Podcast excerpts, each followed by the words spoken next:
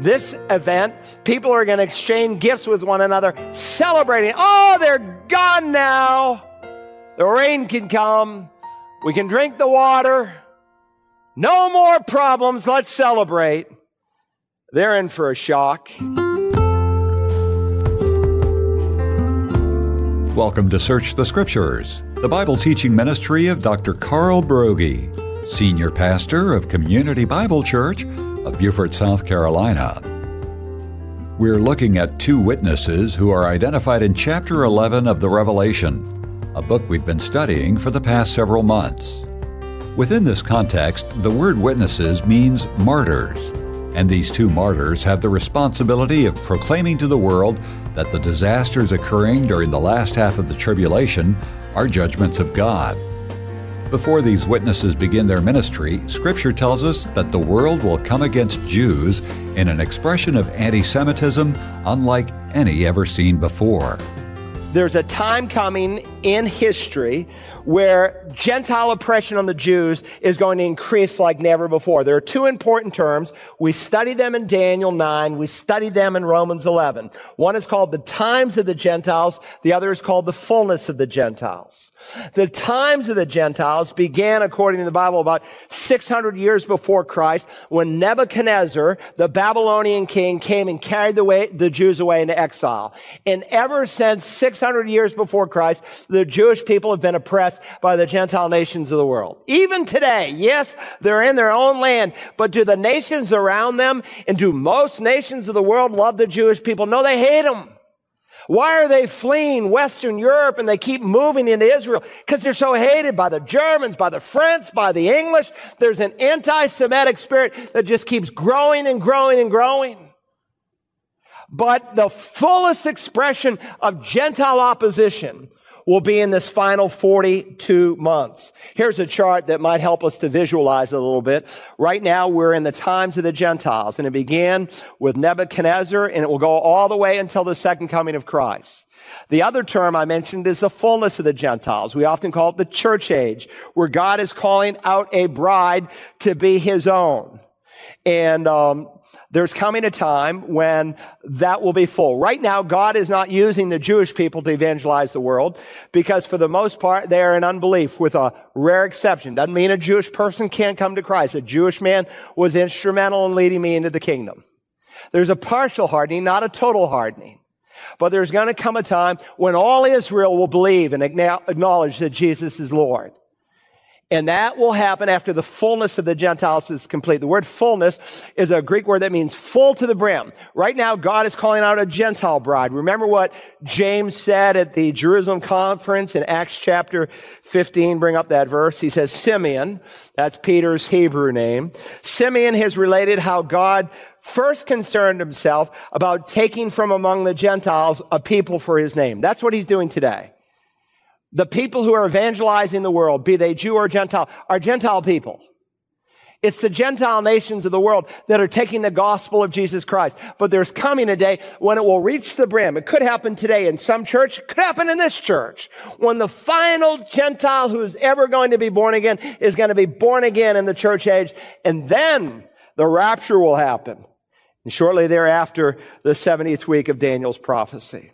All right. Are you following me? All right, now I know this is not easy, but look, you'll get it bits and pieces the more you hear and God will put it together for you. I know some we're learning our numbers, others we're learning biblical calculus, but don't let it upset you. Now let's get into the text. You say, I wondered when he was going to start. All right. All right. Three simple truths. They'll go pretty fast. First, the ministry of the two witnesses. Here in verses three through six, John tells us about a description of their ministry and then the defense of it. First, the description of their ministry here in verse verses 3 and 4. And I will grant authority to my two witnesses, and they will prophesy for 1260 days, clothed in sackcloth. Now, God has never left himself without witness. Even Paul, when he's dealing with the pagans up there in Lystra, he said, You've got no excuse. God has not left himself without witness. You've got his rain and sun that fall on you. That's the goodness of God. God has always, even in the worst of times, had a witness. Noah and his family was a testimony in the dark days before the great flood. The prophet Elijah was God's witness and the gross days of idolatry. He's always had his witness teams, be it Moses or Aaron or Joshua or Caleb or Paul and Silas. And here in this seven year period, he has these two witnesses. Two witnesses who will prophesy and testify for God, and they are clothed in sackcloth, what today we might call burlap. And they do it for 1260 days. Now, how long is that? 42 months?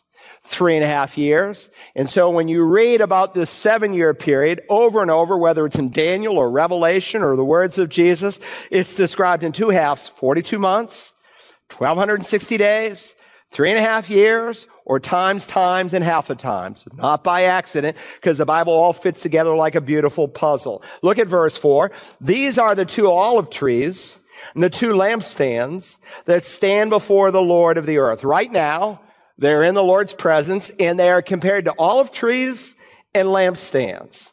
And again, uh, most of Revelation has allusions to the Old Testament, 300 to the 404 verses. And if we don't know our Old Testament, it makes it harder to understand. I realize that. But if you remember from the prophet Zechariah, the, the, the olive tree was uh, emblematic of the Holy Spirit and the lampstand, the light that he brings. And so these are two men who receive their power and shine their light through the inner dwelling of the Holy Spirit. Beyond the description of their ministry, look at the defense of their ministry.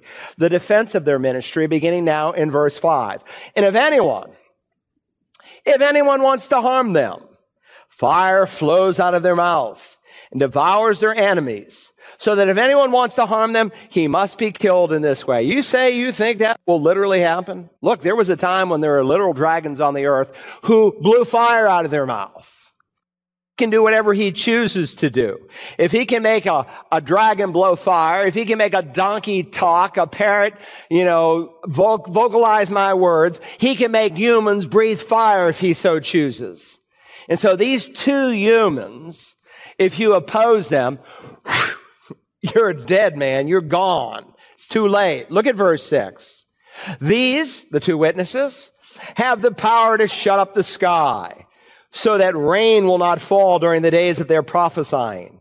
And they have power over the waters to turn them into blood and to strike the earth with every plague as often as they desire. So not only do they have authority over individuals, you personally oppose them, they have authority over the nations of the world. And so their ministry, which God is using as with all these judgments in the Revelation, to wake people up, to get some to repent, they have a ministry that strikes the entire earth. Now, who are these two people? Now, some have said, well, they must be Enoch and Elijah, because Enoch and Elijah were literally translated into heaven. Well, I suppose that is a possibility, but it doesn't necessarily have to be. Because remember, while they were swept off the earth, what kind of a body are they in now? When does the resurrection of Old Testament saints take place? We'll study it later in the Revelation at the end of the seven year period. That's what Daniel 12 says, and that's what the Revelation confirms. The Jewish people don't get their resurrected body. It's like if you die today, don't describe your life. Oh, he's up in heaven, you know, dancing and, you know, on the streets of gold. And he doesn't have his resurrection body yet. Absent from the body, present with the Lord. We're waiting for the body to be raised up. When Christ shall come back, the dead in Christ will rise first. He'll bring with him those who've departed. The dead in Christ will come back with Christ. The dead will rise, reconnected with the Spirit, and those who remain alive will be caught up together to meet them in the Lord. Look, Elijah and Enoch, if God wanted to give them resurrection bodies, I suppose he could have. But the resurrection of the Old Testament saints is at the end of the seven years. So that would certainly be an exception to the rule. But not to mention, they could not go to heaven in the body they left earth from even if God did want to give him a resurrection body, he would have to have done that in the air. Why? Because flesh and blood cannot inherit the kingdom of God. This mortality must put on immortality. This perishable must put on that which is imperishable. Some have said, well, maybe it's Elijah and John the Baptist. Since Jesus links their two ministries together, it's a possibility. I personally think if I were to have to choose some, almost everyone agrees it's at least Elijah. And I think the second possibility more than likely would be Moses. How do I know Elijah? I preached a sermon 10 years ago, the second coming of Elijah. You said the second coming of Christ or the second coming of Elijah? Second coming of Elijah. Preached it from Malachi chapter 4 because Elijah is coming again. Do you remember in Malachi chapter 4, the prophet said, Behold, I am going to send Elijah, Malachi, he lives hundreds of years after Elijah is dead. And yet he writes, Behold, I am going to send you Elijah the prophet before the coming in of the great and terrible day of the Lord. Before the coming great and terrible day of the Lord, we call it the great tribulation, the 70th week of Daniel's prophecy. Elijah is going to come back. That's what God says. That's what he prophesies. That's what he predicted. Remember on that occasion when Peter and James and John questioned Jesus and they say, why do the scribes say that Elijah must come first? In other words, they were getting this chatter from the religious opponents of the day. Jesus can't be the Messiah. Why not? Because the prophet said Elijah is going to come back first. And Elijah hasn't come, so he can't be Messiah. What they didn't see is there's two comings of Messiah. First, he comes as a suffering servant. Then he comes as a sovereign Lord where the governments of this world will be on his shoulders. And so they discounted it. So why do the scribes say Elijah must come first? He responds, Elijah is coming and will restore all things. But I say to you that Elijah already came and they did not recognize him, but did to him whatever they wished. So also the son of man is going to suffer at their hands. Jesus made it clear. Number one, Elijah is coming again, yet in one sense, he has already come because John the Baptist came in the spirit and power of Elijah. And then the disciples understood that what he had spoken to them was about John the Baptist. So Jesus makes this double-edged statement in the Gospels affirming Malachi's prophecy that it will happen, but on the other hand, John in one sense symbolized that. Now the Bible is clear. He is going to come, Elijah. So if he is going to come during the time of the great and terrible day of the Lord, well, couldn't this fella be Elijah? Certainly could be. Not to mention, he has some of the same characteristics that Elijah had when he was here on the earth. What did Elijah do? He stopped the rain. How long did these two men minister? Three and a half years, 1260 days, 42 months, times time and a half times. You paying attention? Come on now. How long did Elijah make the rain stop? Three and a half years, not by accident, same time frame. And so Elijah, he made the rain stop. He also called fire down from heaven. Remember, oh, let's go get Elijah. Send 50 men whoosh, fire comes down. Send another 50. Whoosh, third group comes. I don't know that I want to go and obey the king's command. Every time 50 go, they get wiped out. Who turned the water into blood? Moses. Remember Jesus when he's on the Mount of Transfiguration? And Jesus had said, ah, you guys aren't going to die before you see a glimpse of the kingdom. And who does he have up there in the top of the Mount of Transfiguration? Moses and Elijah. And by the way, Moses, he wasn't translated into heaven, yet you see him in that intermediate body that we get before, because we have some kind of an intermediate body before our body is raised, because the saints in heaven have some kind of a robe and you gotta hang it on something, but it's not our final body, alright? Look, here's the point. Doesn't matter who the two are. The fact is they are coming and they're going to do precisely what Jesus said. Secondly, beyond the ministry of the two witnesses, I want you to see the massacre of the two witnesses. Their massacre is described on two levels. First, the reason for their massacre. Notice, if you will now, in verse 7, when they had finished their testimony, the beast that comes up out of the abyss will make war with them and overcome them and kill them. Now, the beast has many aliases in scripture, and we've seen that. He's called the little horn, the king of fierce countenance, the prince who's to come, a despicable person, the willful king, a foolish shepherd, the worthless shepherd, the man of lawlessness, the son of perdition, the beast. But most people in America today know him simply by the term Antichrist. Notice verse 7. When they have finished their testimony, the beast that comes up out of the abyss will make war with them and overcome them and kill them. Now, when you read the scriptures and you study the Antichrist in Daniel and in the Revelation, and we're going to get a very detailed study of him later on in the Revelation, you discover he's a real human person made of flesh and blood, just like in you, you and me. And yet the scripture also links him to the abyss. Do you remember when we studied the abyss in Revelation chapter 9?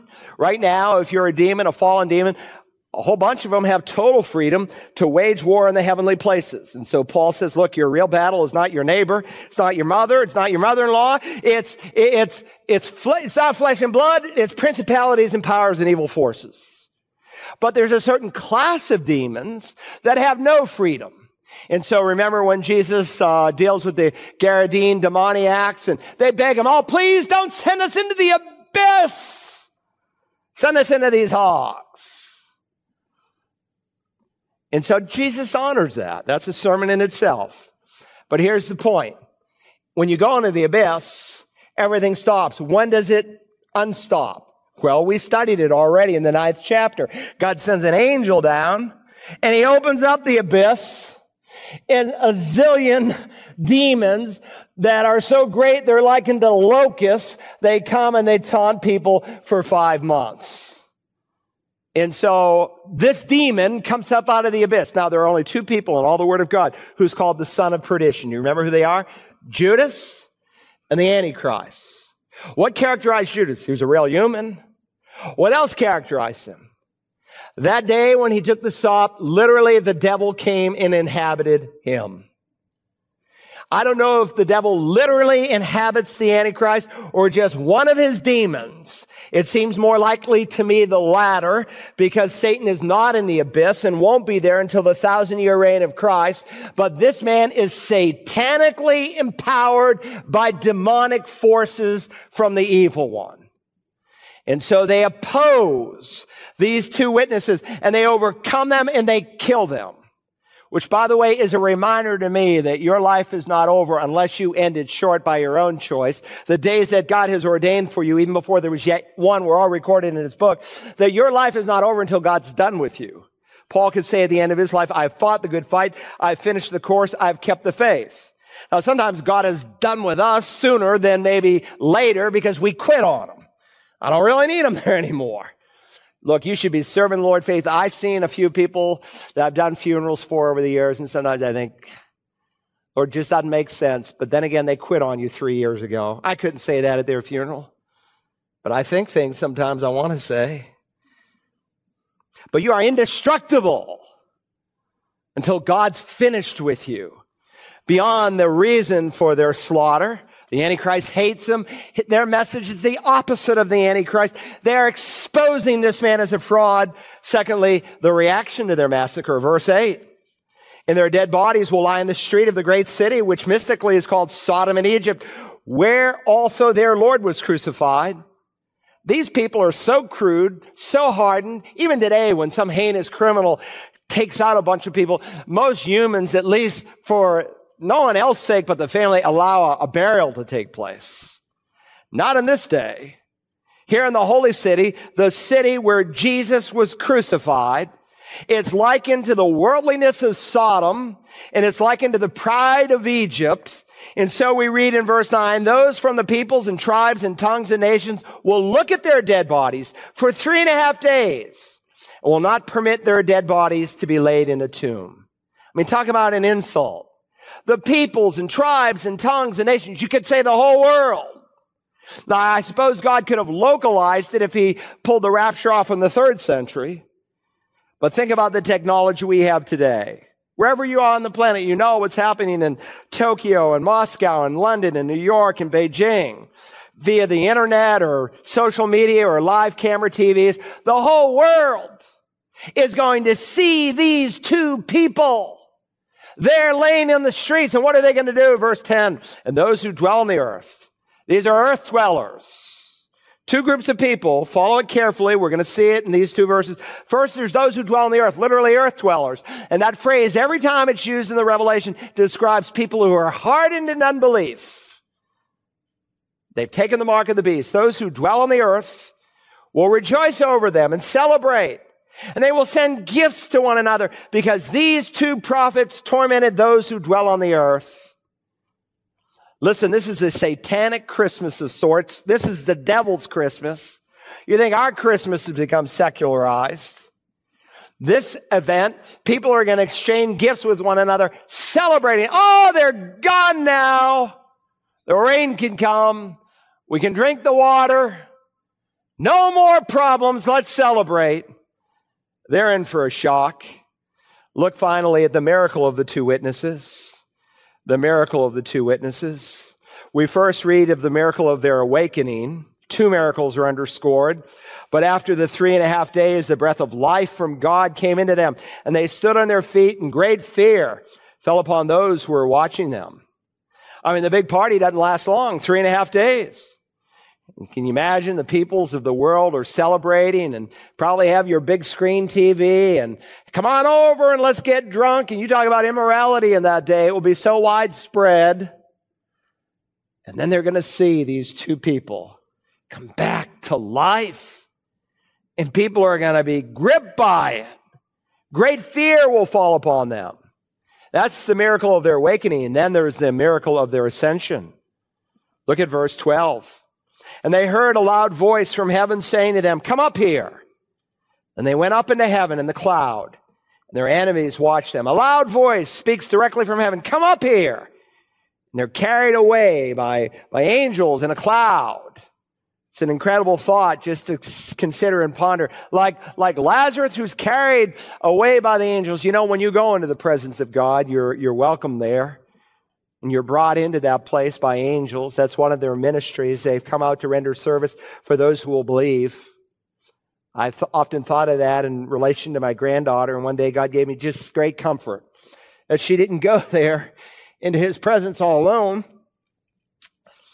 but she went in there guided by some of God's holy angels. And these guys are taken up in a cloud. I mean, this is a real dreamliner, literally. And millions of people, they're just going to be awed. It's kind of like the rapture, but on the other hand, it's like the ascension. When they watched Jesus, not in the twinkling of an eye, but they watched him until they could see him no longer, like a balloon floating up in the sky. And you watch, I still see it. I st- you see, I see it. He's gone. And they were going to watch these two witnesses float away. And in that hour, verse 13, there was a great earthquake. And a tenth of the city fell. 7,000 people were killed in the earthquake. It's a limited, localized earthquake. And God takes out a specific number, a tenth of the city. And the rest were terrified. The rest who? The rest who are not earth dwellers who are confirmed in their unbelief, as we'll see over and over again as we work through these final chapters. The rest, what did they do? They gave glory to God. What's one of the functions of the 144,000 and these two witnesses? To bring unbelievers to faith. Why? Because God takes no pleasure in the death of the wicked. He wishes that none should perish, but that all should come to repentance. And so some will give glory to God. Now, how are we going to apply this passage to our lives? This is not just about some pie in the sky future event. Remember, these are seven churches in the first century who are reading this letter. John is sending it them to strengthen them, to encourage them, and it's written for us as well. Let me suggest three applications as we close. Number one, persecution can be a platform to share the truth. Persecution can be a platform to share the truth. These two witnesses are hated by the beast, by the Antichrist. And Jesus warned that most of his servants, most of his pastors who preach the word of God will not be in some popularity contest. Woe to you when all men speak well of you, for their fathers used to treat the false prophets in the same way. Paul said, indeed, all, not just preachers, but all who desire to live godly in Christ Jesus will be persecuted. Look, if you choose, not just by your life, but by your words, and there's where a lot of Christians in this age are falling. They say, I witness with my life, and they don't witness with their words. But by your life and your words, you live for Christ. I will tell you, there's going to be some people who'll talk behind your back. They won't invite you out to play golf anymore. Won't have you over to the dinner anymore. He's got religion. He's got won of those fanatical born again experiences. Let's leave him out. That's what happens. But there will be people in the midst of that who will be one to Jesus. I remember the first time I was ever really kind of persecuted. I'd been saved about six months. I was coming in on a Friday night into my dormitory, CLX there at Boston College. It was just shoulder to shoulder people, keg party, people just getting totally wasted. And as I came in with a Bible under my arm on that Friday night, this guy named Doc said, Hey, look, here comes Broggi. He's coming from his Bible study. Hey, Broggi, have a beer. And he's trying to give me a beer. I said, no, thanks, Doc. That's okay. I have a beer. I said, that's okay. I'll give you a beer. And all over me. Though I will never forget Doc because my last year at Boston College, one week before I graduated, I hadn't seen him in a year and a half on that campus. He searches me out. He says, Carl, one, I'm here for two reasons to apologize to you what I did a few years back. But he said, my life is so empty and I know what you have is real. Please help me. And he received Christ as his savior. Listen, persecution is sometimes the platform that God uses to bring people into the kingdom of God. Second, I learned from this passage, it's not your responsibility to convert people, but simply to be faithful. Look, that's what these two witnesses do. And while those who dwell on the earth reject him, the rest, the non-earth dwellers, they gave glory to God. Look, some of you are trying to win a son, a daughter to Christ. Don't give up. I've seen sometimes the prayer of a parent or a grandparent answered at their funeral where the person gives their life to Jesus Christ. You just be faithful. Your job is to be faithful. God's job is to convert. Finally, our witness can only be effective if done in God's power. We saw that these two witnesses are described as olive trees and candlesticks, both symbolizing the fact that God had his hand on their lives. The olive tree there in Zechariah, it speaks of the power, the unction, the oil the Spirit of God gives, whereas the lampstand, it speaks of not of their unction, but of their function, the light that they shine. And so these two witnesses under the power of the Holy Spirit are light to the world. And some of us are trying to burn the wick without the oil. And it just doesn't work. If you burn the wick without the oil, if you attempt to do God's work in your own power, in your own human resources, all you're going to do is create a lot of smoke. And you hear me week after week, year after year, talk about our need to rely on God the Holy Spirit who lives in us so that he might empower us. Now, you may be here and you are not born again. That means you don't have the Holy Spirit yet. You will get him the moment you call upon Jesus in faith. But some of us are here, we're indwelt by the Spirit, and we need to obey the command given to save people to be filled with the Spirit. Because we've been lackadaisical, we've compromised in small areas of our life. And it's not always the big thing that short circuits the power of God. Very often it's the small things where the Holy Spirit who lives in you cannot fill you. And today would be a good day to get things right. To listen again to today's study entitled Two Witnesses from Another Place, use the Search the Scriptures app for smartphones and tablets, or visit us online at searchthescriptures.org.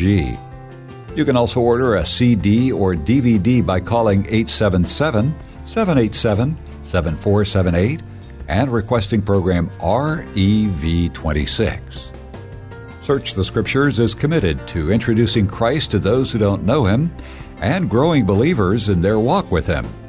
Join us in our mission through a one time or regular financial gift. Details are online at searchthescriptures.org or by clicking the Give button on our Search the Scriptures app. You can also call 877 787 7478. Thank you. Tomorrow we begin a look at the New World Order. Join us then as we search the Scriptures.